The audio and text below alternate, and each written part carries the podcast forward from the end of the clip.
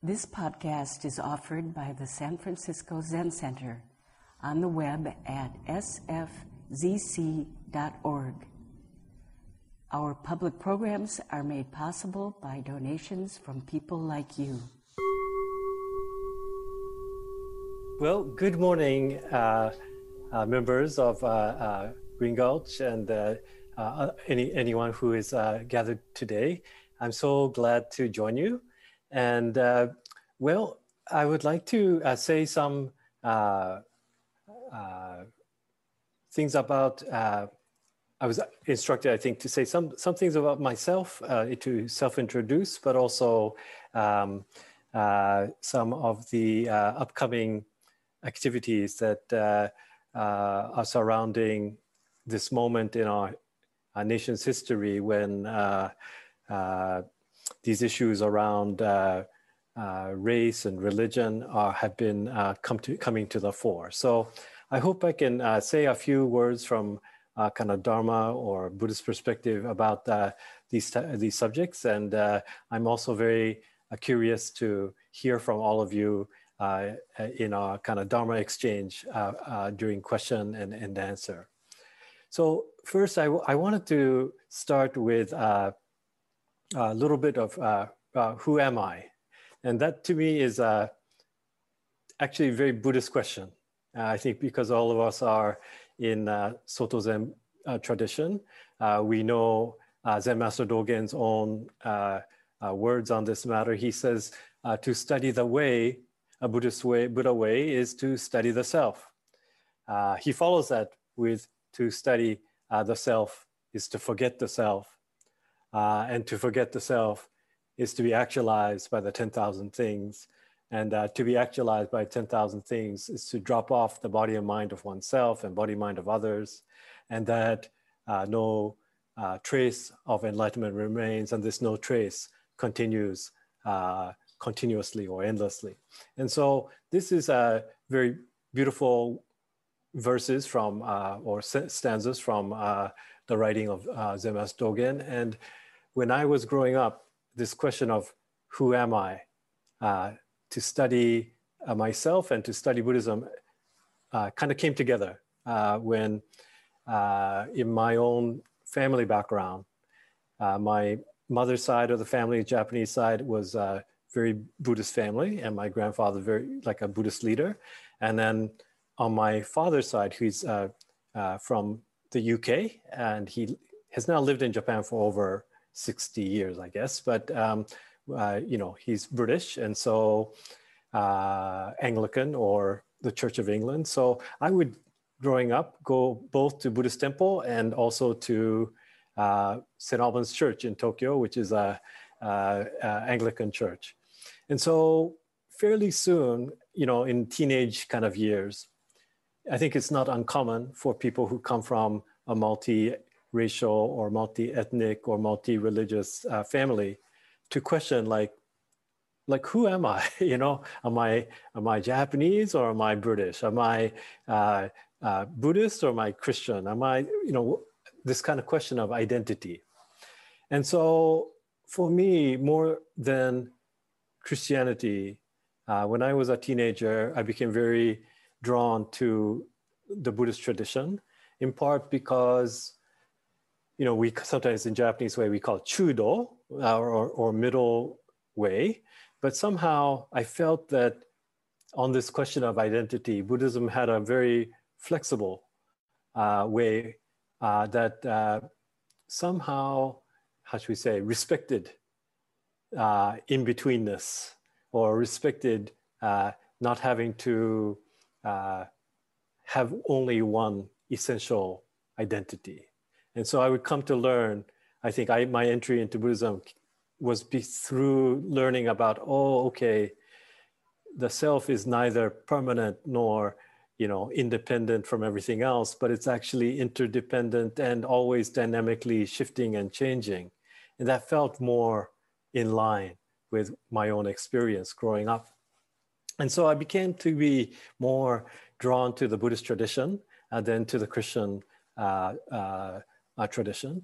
And uh, eventually I came to meet uh, my teacher. I was maybe 20 years old, and I, I met my the person who be me my, my ordination teacher, and I grew up in Tokyo, but uh, partially in some parts of the area in, in a place called Nagano, Nagano Prefecture. They had the Japanese Alps kind of mountainous place. They had the Winter Olympics there many years ago. So this is a place I grew up in. My small town in Nagano, uh, I think population is about 9,000 people. So small town and then big city, Tokyo. That was my life. And in Nagano, my teacher has a temple uh, called Kotakuji Temple. And when I, I remember when I was first meeting with him, he said, you know, Duncan, you're interested in uh, uh, Buddhism and interested in pursuing more deeply.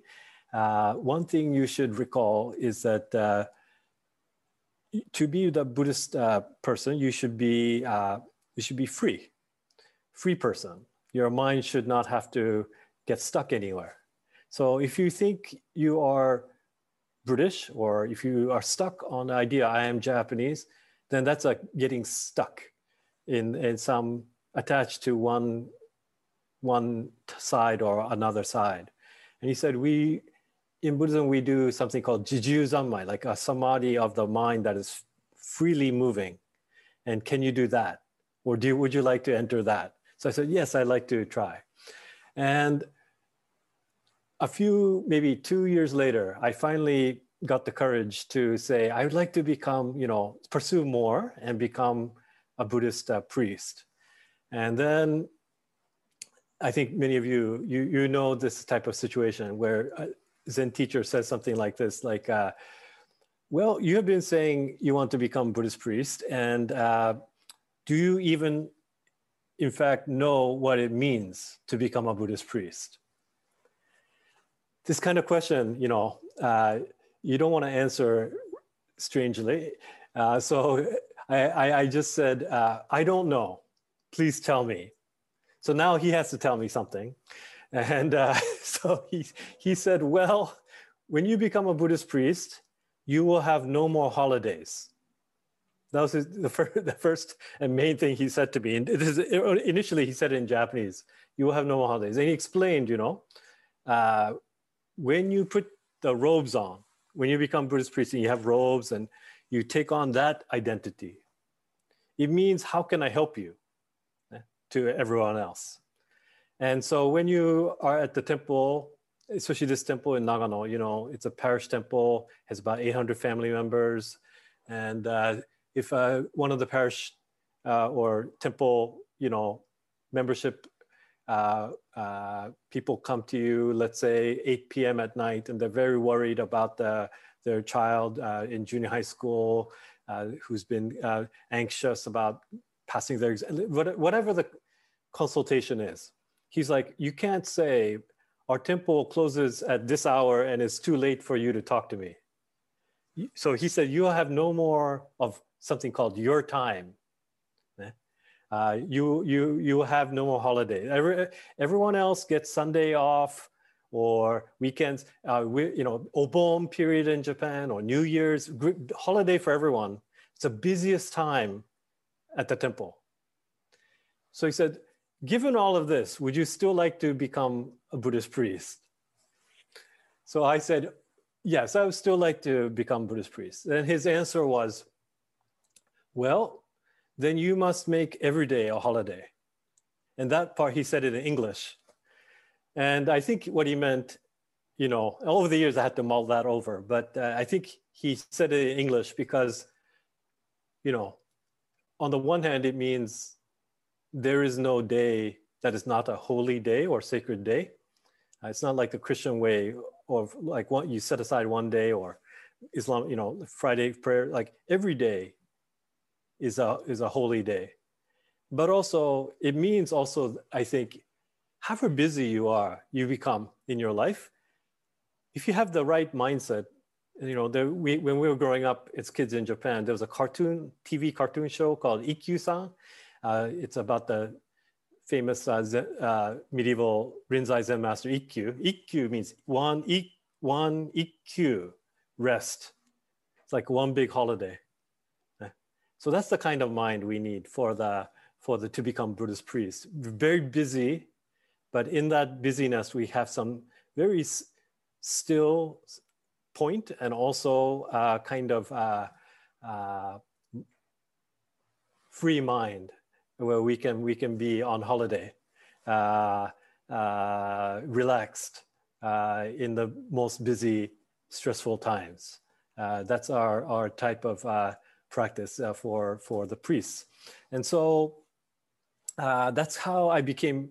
I was 22, I guess, when I was uh, became. I'm 50, almost two uh, this year, but uh, so about 30 years ago, I became involved in Buddhist way. Uh, and, uh, you know, over the years, I've thought about this question of identity. And uh, there's a question uh, inside of people who study these type of topics uh, from a, say, multiracial perspective, people who have two languages background or multi or cultures or something like that. And they say there are four main patterns that people who have this type of thing uh, uh, situation in their karmic uh, makeup have to deal with or tend, tend to lean towards. So uh, they say some people lean towards essentialist identity.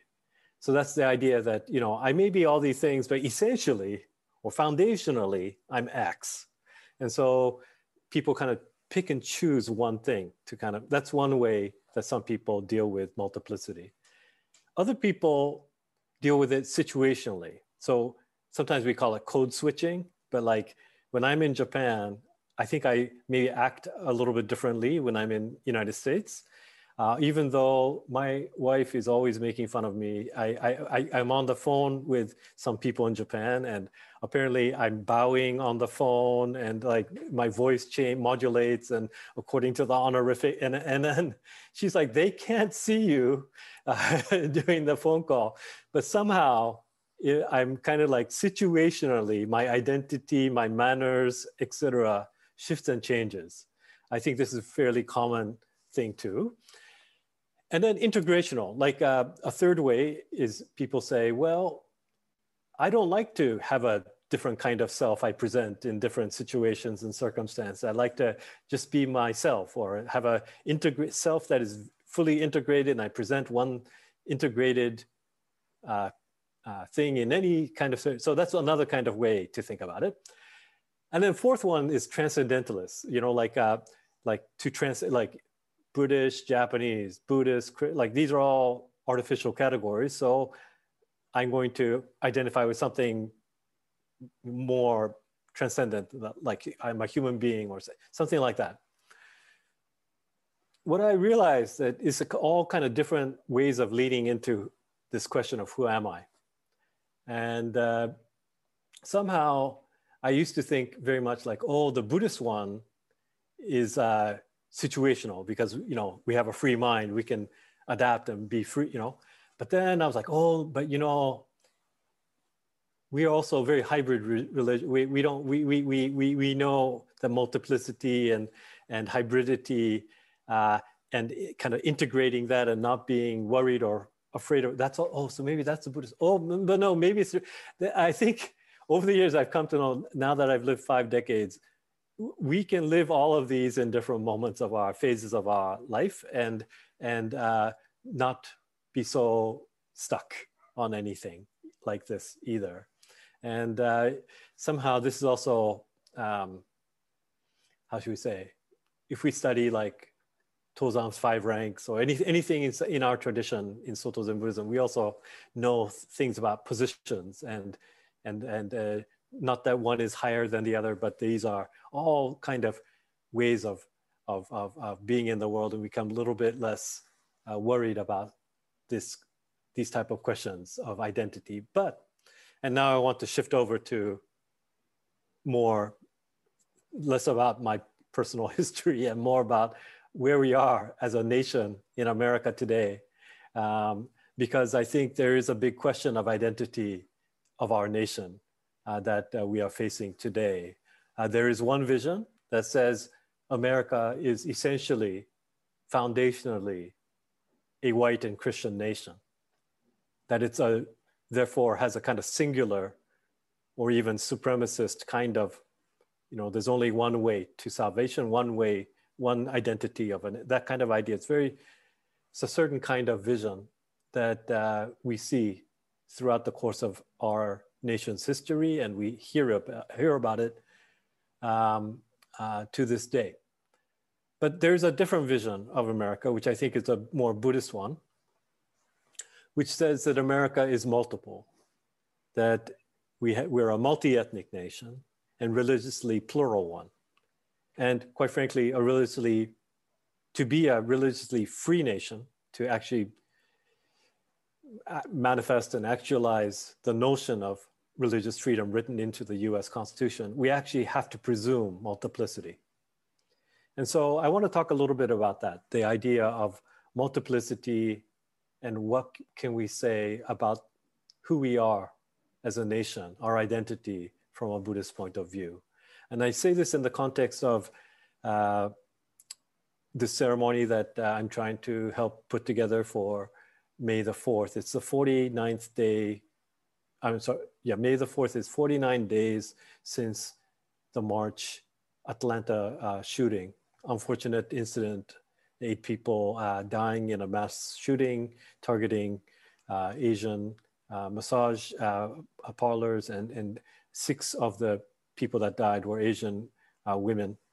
And I think of young uh, Ayue, who is uh, one of the women who passed away, very devout Korean Buddhist uh, uh, practitioner, and who, how should say, it's not, it was very sudden, unexpected way to pass away. And uh, her two sons are very much in, uh, in uh, mourning right now. And so we would like to do something for the family on the 49th day. You know, uh, in Buddhist tradition, 49th day is the day we believe Shijukunchi, that where the, where the deceased person kind of transitions or uh, journeys to a different realm. And so we mark that uh, for the person, but also for those remaining. That's uh, the tradition of 49 days uh, memorial service. But it's also in the context, you know, not just of that death, but I think because you all live in San Francisco Bay Area, early this year, you must have known uh, in the news, was, there was also a, you know, security camera footage of a kind of video of uh, Vicha Ratanapakdee, who was Thai, you know, Buddhist uh, immigrant uh, in this country, just walking, taking a daily walk, and uh, on the streets of San Francisco, and he was just, uh, just a very senseless, uh, unprovoked, uh, just assault on him, and he unfortunately died of brain hemorrhage shortly thereafter. and the Thai community, Thai Buddhist community, kind of rallied around the family and uh, helped with that. But these type of incidents, and of course in my own neighborhood here in Los Angeles, uh, you know, my temple, uh, Zenshuji, is one of several uh, temples in Buddhist temples in Little Tokyo in downtown Los Angeles, and one of our neighbor temples, uh, Higashi Honganji Buddhist Temple, uh, was uh, vandalized. stone lanterns outside were destroyed. Uh, somebody tried to set the temple on fire. And this follows on the heel of last, you know, uh, November. There was a one month period, a spate of six incidents at six different Vietnamese Buddhist temples in Orange County, uh, vandalized, where, for example, some of the statues were black, you know, spray paint and graffiti. Uh, some people put Jesus on the back of the statue and things like this. So, you know, sometimes it's race and sometimes it's religion, but uh, there's a there is a vision of America sometimes that uh, excludes the people uh, on this type of basis, and uh, it's not just exclusion in terms of law or policy, but exclusion in terms of, you know, just community manners, verbal harassment, physical assault, uh, desecration of houses of worship.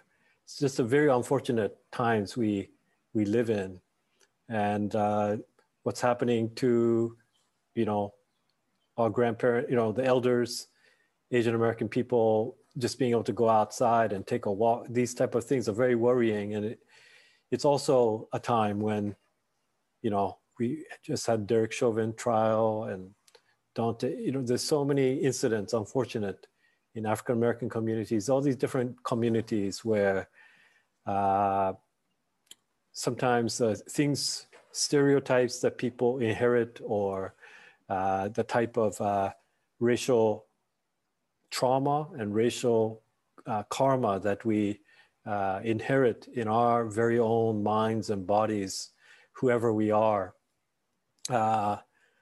sometimes just because they're unattended to, come out.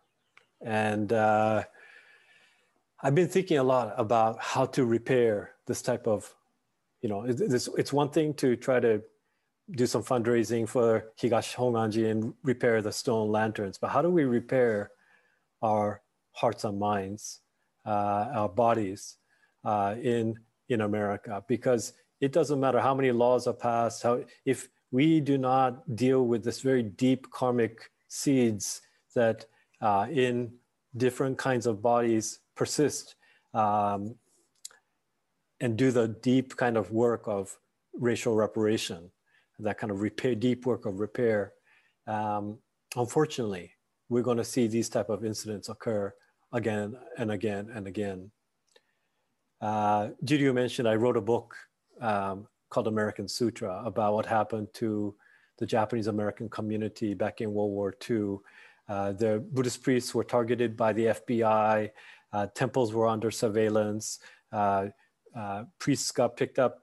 You know, today we don't think of Buddhism as a un-American or anti-American. At that time, it was literally thought of as a threat to national security or religion. And so temples were vandalized then. Priests were uh, put into special internment and concentration camps. The entire community was eventually rounded up and put into different camps. They were told when they entered these camps that they could only take what they could carry. So if you can imagine, if your government suddenly tells you you're deemed a threat to national security because of your race or religion, and then you have to head to a place for a destination unknown for a time indefinite, and you're allowed to take one suitcase, what do you take? And when people arrived, you know, with what they could carry, the, those suitcases, they were told it's like entering a prison. They searched for contraband, and they deemed anything written in Japanese, like a sutra book, would be considered uh, contraband. Uh, you'd think maybe like, okay, guns understood, maybe because they worry about time of war and espionage and sabotage, like maybe cameras. But why would a book of haiku poetry or a sutra book be considered such a threat? What they allowed was if you had an English, Japanese dictionary, that was permissible when you went into these camps. Uh, it could be even if it had Japanese language in it. And then the second exception was if you had a Japanese language Christian Bible, that was also okay. So, what is the message that people received back then uh, when they went into these camps, horse stables, and other places that um, were, you know, suddenly their new homes? Uh, the message I think was that foundationally America is a Anglo-Christian nation you know, Anglo in the both in the sense of whiteness, but also in the sense of English only, and a Christian, you know, essential nat- nation, and that if they intended to convert to Christianity or learn English, that was deemed more acceptable. But for those of us who may be bilingual or who uh, are immigrants and, and have a culture and, and so forth, um, and a religious faith that is not Christian, that was deemed at that time, you know, not not uh, not only un-American but anti-American, and so I, I I I think about these things about how that past is connected to today. You know how, for example, our first Asian Americans, uh, when they arrived, the Chinese arrived in large numbers in the middle of the 19th century and they set up temples. The first Buddhist temples in America were these this community's temples. And they were also vandalized and uh, burnt to the ground. And there are many incidents of uh, massacres of Chinese miners at Buddhist temples in Wyoming. Like this is all happening in 19th century. It's part of our history. And, and you know, they were called the heathen Chinee. It was like a slur word. Uh, the Chinee being like a, like a racially unassimilable group and heathen, meaning of a non-Christian, uncivilized religion. That's what was used in debates and testimony in the United States Senate when they were passing the 1881 Chinese Exclusion Act, which was the first immigration, federal immigration law. Up until that time, people came to America from Europe, you know, every part of the world. They didn't need visas or they didn't need uh, uh, any kind of special.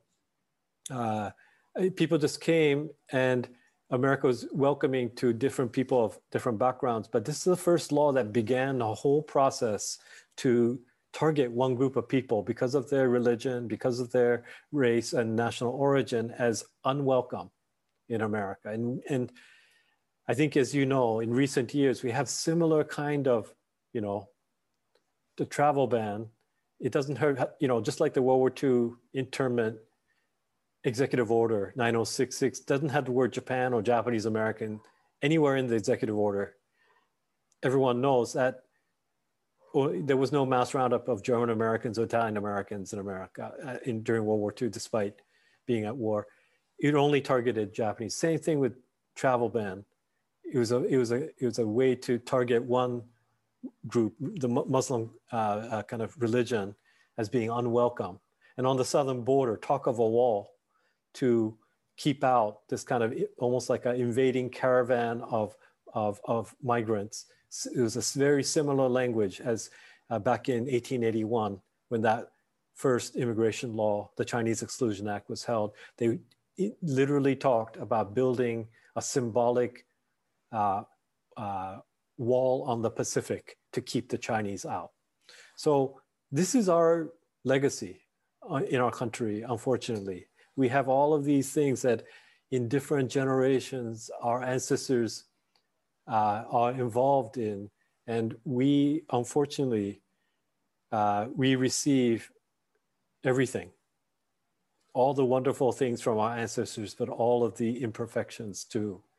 And uh, last year, in June, I became a US uh, citizen.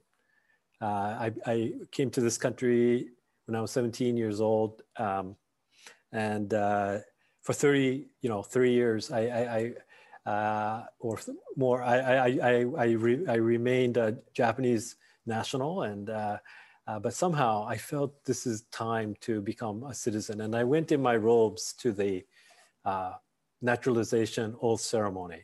Somehow.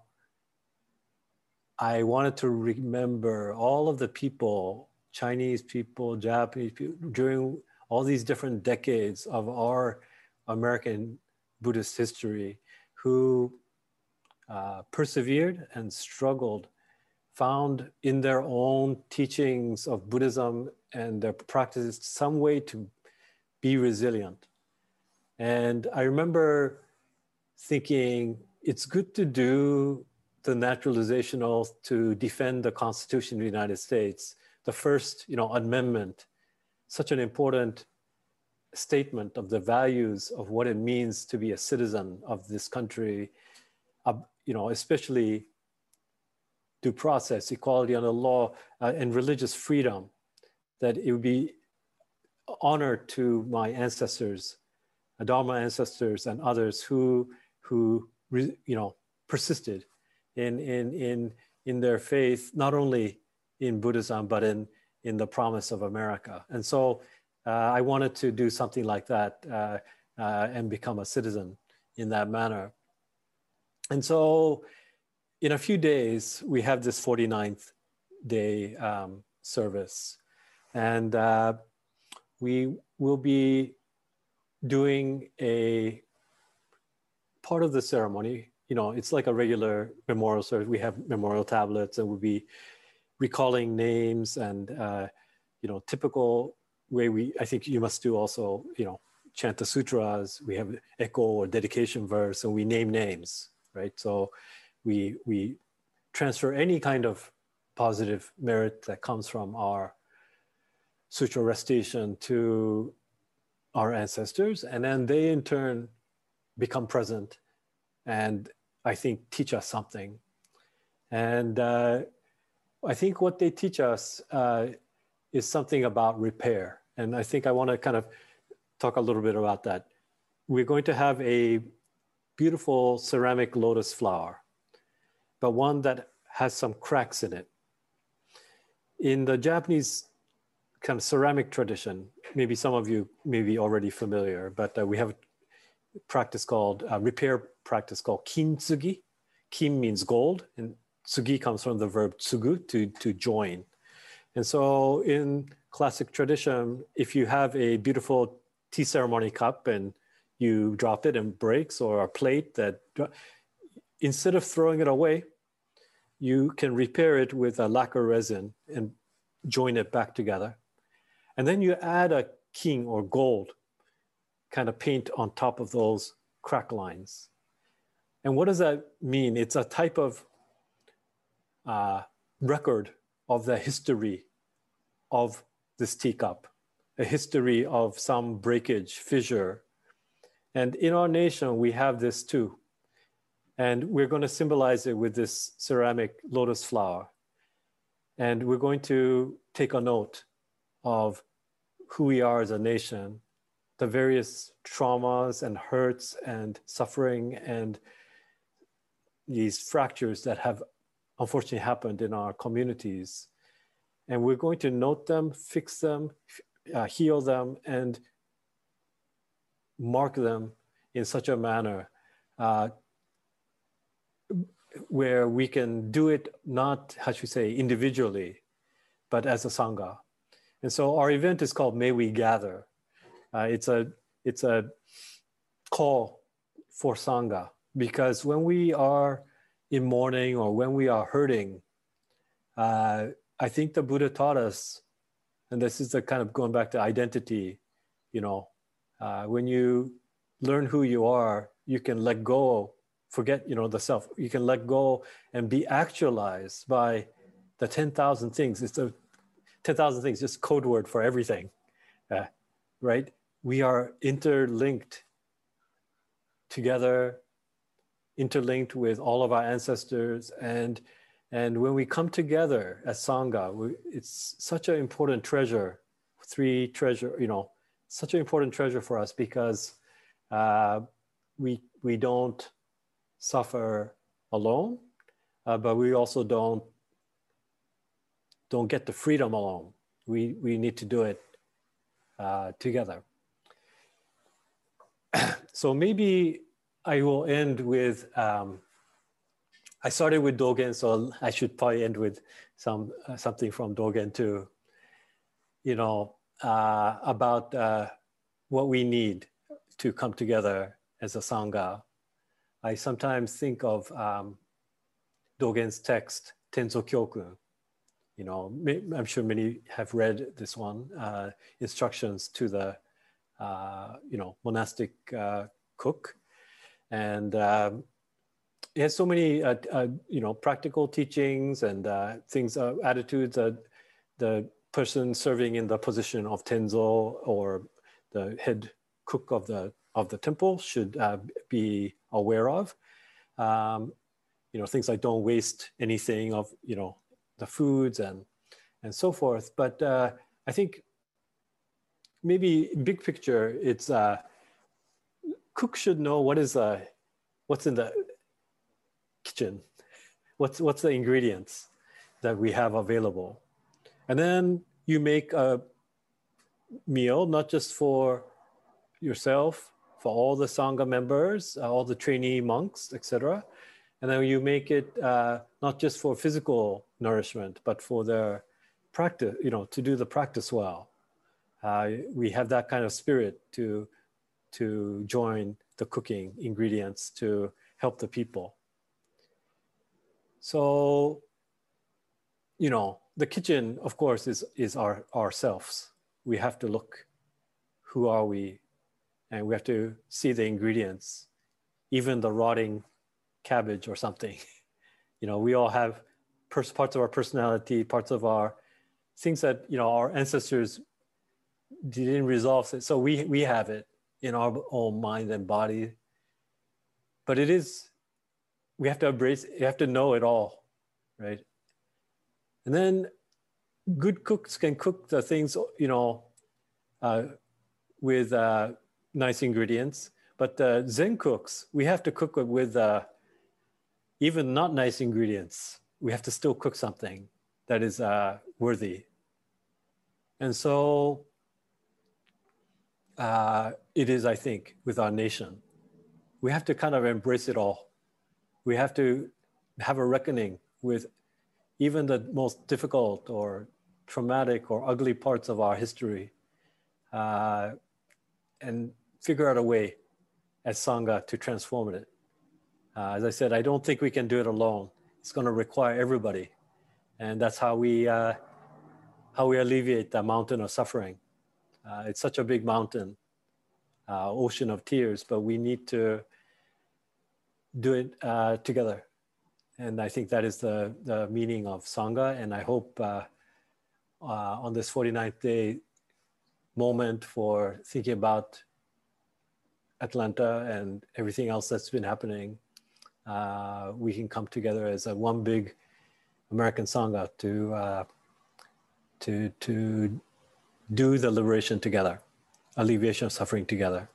So uh, maybe I'll end there and then uh, uh, have. Uh, I know there's closing verses, and then very happy to be in the Dharma exchange or dialogue with all of you. Uh, question and answer, anything is fine.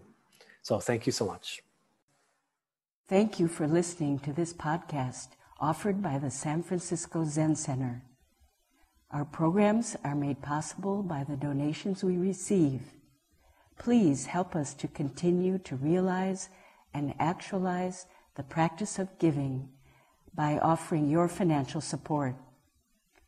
For more information, visit sfzc.org and click Giving. May we fully enjoy the Dharma.